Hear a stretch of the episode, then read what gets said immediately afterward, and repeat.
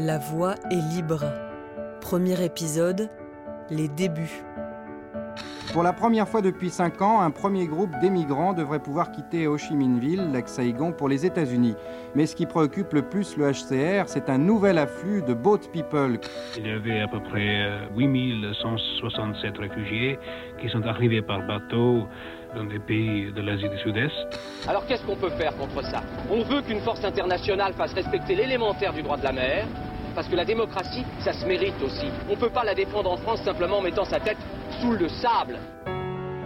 L'histoire de Médecins du Monde commence là, sur les flots de la mer de Chine, au milieu des boat people, ces hommes, femmes et enfants fuyant le Vietnam du Sud après l'unification avec le Nord, entassés dans des embarcations de toute taille. Nous sommes en 1978 et un gastro-entérologue encore peu connu des Français lance son appel Un bateau pour le Vietnam. Il s'agit de Bernard Kouchner. Mais pour raconter la jeunesse de Médecins du Monde, il faut d'abord remonter à celle de Médecins sans frontières dix ans plus tôt et à la tentative de sécession du Biafra au Nigeria. La riposte militaire des troupes gouvernementales est sanglante. Nous sommes en septembre 68, le mois de mai est déjà loin. Bernard Kouchner tombe sur une annonce de la Croix-Rouge qui réclame des médecins pour le Biafra. Il ne sait pas où c'est, mais il part. Ce qui nous touche, la disproportion entre nos moyens et les besoins. C'est-à-dire que rien n'avait été prévu dans nos études, pourtant pas mauvaises études vraiment. Rien ne correspondait à la réalité d'un pays que nous découvrions, d'un pays africain, d'un pays de dénuement, d'encerclement, d'un pays nu. Et donc euh, nous avions à improviser avec très peu de moyens d'abord devant des blessures de guerre qui n'étaient certes pas notre spécialité, mais nous devions nous adapter, donc apprendre. Et d'ailleurs, nous avons beaucoup appris avec un médecin biafrais qui s'appelait le docteur Okoye, dans un hôpital que j'ai revu depuis, et qui s'appelait Awo Omama Hospital. Après la chute de Port Harcourt et d'Onitsha, Aba, la dernière capitale administrative du Biafra, est encerclée par les troupes fédérales, qui sont parvenues à 10 km de la ville mardi dernier. La nuit même, dans un exode massif, la population civile quittait Aba pour trouver refuge à Oumaya, distante d'une soixantaine de kilomètres. Et puis, il y a eu les enfants. C'étaient des enfants d'une maladie que nous ne connaissions pas du tout, qui étaient les maladies de la famine en réalité, et qui eh, s'appelait le kwashiorkor. Personne n'avait entendu parler de ça et le marasme, c'est-à-dire c'était le défaut ou presque la suppression des protéines ou euh, la famine de tous les composants de l'alimentation habituelle. Donc ces enfants avaient des gros ventres, avaient des membres grêles, avaient des cheveux qui devenaient blonds. Euh. à côté, on avait installé une école en un centre de, prise en charge de ces enfants. La première fois, ça allait. En gros, nous improvisions. Il n'y avait pas de protéines. On en faisait venir, mais il fallait se poser dans la brousse avec des avions improbables. Donc c'était une urgence quotidienne qui était, de mon point de vue, une urgence médicale certes, mais une urgence politique. Retenez bien ce mot. C'était politique. Couper les voies d'approvisionnement, c'est-à-dire couper l'alimentation des mères qui ne pouvaient plus allaiter leurs enfants, c'est interdit par les conventions de Genève, et donc il fallait intervenir politiquement. Mais nous n'avions pas le droit de parler comme ça parce que lorsqu'on part avec la Croix-Rouge, on signe un papier disant que nous ne communiquerons pas les situations que nous devions affronter. Ça veut dire on se tait. Et nous ne nous sommes pas tus. Des regards suppliants, des yeux vides et des corps décharnés. En cet hiver 1968, la France découvre sur ses écrans ces images insoutenables du Biafra. Campagne de presse, campagne d'appel aux dons, c'est la société civile tout entière qui se mobilise, jusque dans les salons de l'hôtel de ville de Paris, où l'on placarde ces images terribles. Vous, qui avez vu les photographies de Buchenwald, de Dachau, d'Auschwitz, de Ravensbrück, vous savez ce que signifie mort de faim. Quelques médecins de la Croix-Rouge, parmi lesquels un certain Bernard Kouchner, tentent de faire face à l'afflux de blessés à la famine. Il fallait se débrouiller avec rien n'avions pas d'argent et nous avions cette idée. Envoyer des médecins là où on en a besoin. Nous n'avons pas été bien accueillis par les médecins. Nous étions des aventuriers au petit pied, quoi, pour eux. Le groupe auquel j'appartenais avait décidé de se former ensemble, et ça s'est fait très naturellement, et, nous avons créé donc euh, Médecins sans frontières, si je ne m'abuse, en 71 ou en 72, je ne me souviens plus. Dans les années qui suivent, ces jeunes humanitaires se retrouvent une fois par mois dans un hôpital en région parisienne pour échanger et approfondir leurs connaissances sur la médecine de guerre. Certains sont plus politisés que d'autres et suivent avec réprobation l'intervention américaine au Vietnam, ses bombardements massifs, mais aussi après son retrait militaire de 73, les tentatives d'invasion du Nord-Vietnam communiste sur le sud et la chute de Saigon. Tous les ressortissants américains doivent être évacués d'ici ce soir. Il en restait un millier environ, mais plus encore de Sud-Vietnamiens, parents, amis ou agents de l'Amérique qui cherchent désespérément à sortir du piège. Les hélicoptères de la 7e flotte ont reçu l'ordre d'aller chercher les réfugiés au centre même de Saigon. L'aéroport n'est plus utilisable. Tous les moyens sont mis en œuvre pour cette opération, sauf qui peut.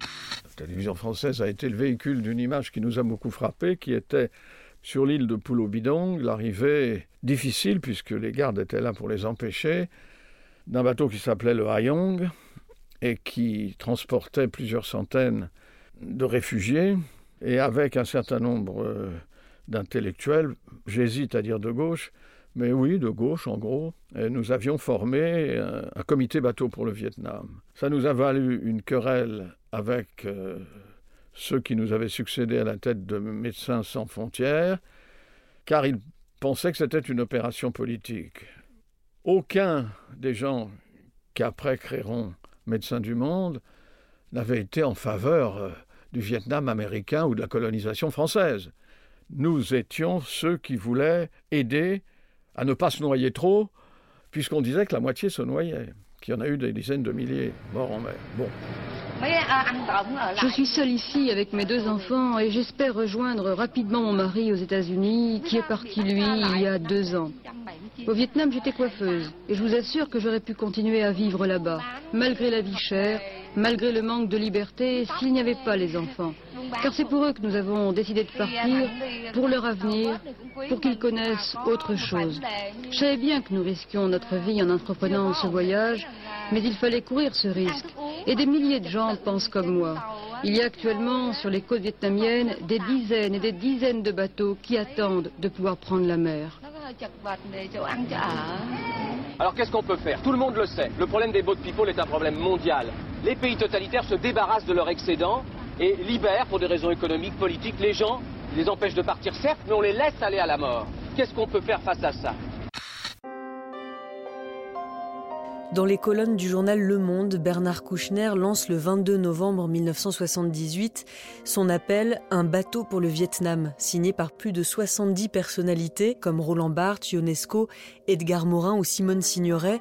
Son idée, affréter un navire pour secourir ceux qui ont pris le risque de quitter leur pays, puis de leur trouver un pays d'accueil, notamment en Europe. L'appel se conclut en annonçant que dans cette intervention, la part médicale est confiée à Médecins sans frontières. En fait, beaucoup dans l'ONG pensent l'opération impossible à réaliser, mais Bernard Kouchner et quelques-uns de ses collègues n'en démordent pas. D'abord, il a fallu prouver que nous étions sérieux. Et pour ça, en demandant à Genève, au Haut Commissariat aux réfugiés des Nations Unies, qui à l'époque était l'ancien Premier ministre du Danemark, qui s'appelait Poul Hartling, et il nous a dit Mais comment savez-vous qu'il meurt en mer? Alors on lui a dit Excusez-nous, monsieur, on va peut-être pas attendre qu'il meure pour qu'on vous le dise. Eh bien oui, il y en a la moitié qui meurt. enfin, la moitié, c'est peut-être pas vrai, ils exagèrent, oh là là, ils exagèrent. Enfin, il y en a beaucoup qui meurent. Et il a compris. Ça a été le début. Mais il fallait aller à Pulo Bidong et prouver que notre bateau était un hôpital. Le monde entier a versé des larmes de crocodile sur le sort de ces réfugiés, mais seule une petite compagnie maritime du bout du monde, ne comptant qu'un minuscule caboteur de 52 mètres de long, a décidé d'agir. L'île de Lumière allait se transformer de cargo en navire hôpital et aller sur place. L'île de Lumière, en plus, on n'a pas changé le nom, c'était le nom du bateau, c'était un miracle. Et donc nous avons, avant d'arriver, transformé ce bateau, qui était un cargo de Nouméa, nous l'avons transformé en bateau hôpital avec une salle d'opération, une salle de radiologie, des lits. Non, il y avait 80 lits quand même, beaucoup. Hein. Donc ce bateau est devenu mondialement connu et après, sept bateaux se sont succédés. À bord d'un canot à moteur, François Herbelin, commandant de l'île de Lumière, fonce vers une énorme jonque qu'il a repérée dans ses jumelles. Elle transporte au moins 700 et peut-être même 1000 Vietnamiens.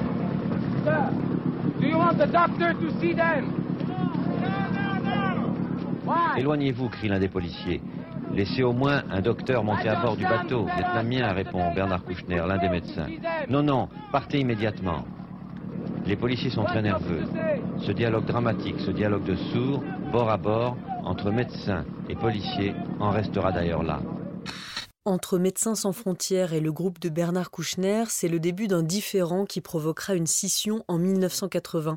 L'une des raisons, l'opération Un bateau pour le Vietnam est un peu trop médiatique pour ses détracteurs. Il fallait se débrouiller et surtout avoir les moyens d'aider les autres. Donc c'est ce qu'on a appelé la, loi du tapage. Si on ne montrait pas la souffrance, je suis désolé, les gens ne s'engageaient pas contre la souffrance. Alors c'est pas, je veux dire, on n'avait pas un service du tapage. Hein. Il y avait des, des journalistes qui nous suivaient, qui étaient au moins aussi utiles que nous à faire savoir ce qui se passait. Il n'y avait pas de compétition entre nous, il n'y a jamais eu de querelle. En 40 ans d'action humanitaire, l'association se fera fort de témoigner, témoigner de l'impossibilité pour certains d'accéder à des soins médicaux et à leurs droits élémentaires, notamment les migrants, d'où qu'ils viennent et où qu'ils aillent. Le malheur n'intéresse plus personne. L'égoïsme est venu de cette Europe dont j'attendais tant, et maintenant j'attends encore. L'Europe est là. 500 millions de personnes les plus riches du monde. C'est ça qu'il faut faire. Et j'espère contribuer encore à le faire. Il y aurait là un humanisme conservé qui pour le moment bat de l'aile. Bat de l'aile. Ils sont morts en Méditerranée devant nous et nous n'avons pas fait assez. Ils allaient vers la France, nous nous avions des plages qui leur étaient interdites. C'est quand même un crève-cœur de voir que dans ce pays réputé pays des droits de l'homme, on a fait si peu depuis tant d'années.